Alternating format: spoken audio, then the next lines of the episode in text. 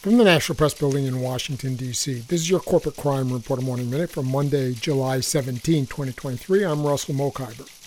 It turns out that dietary supplements that purport to enhance athletic performance have some performance issues of their own. Dr. Peter Cohen of Harvard Medical School and colleagues tested 57 supplements labeled as containing one of five purported performance enhancing ingredients. Their findings are published in the JAMA Network Open.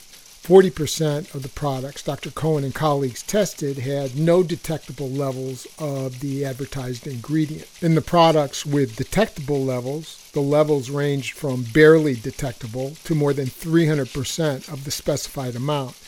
And seven of the supplements were found to have an ingredient prohibited for use in supplements by the Food and Drug Administration. For the Corporate Crime Reporter, I'm Russell Mokhiber.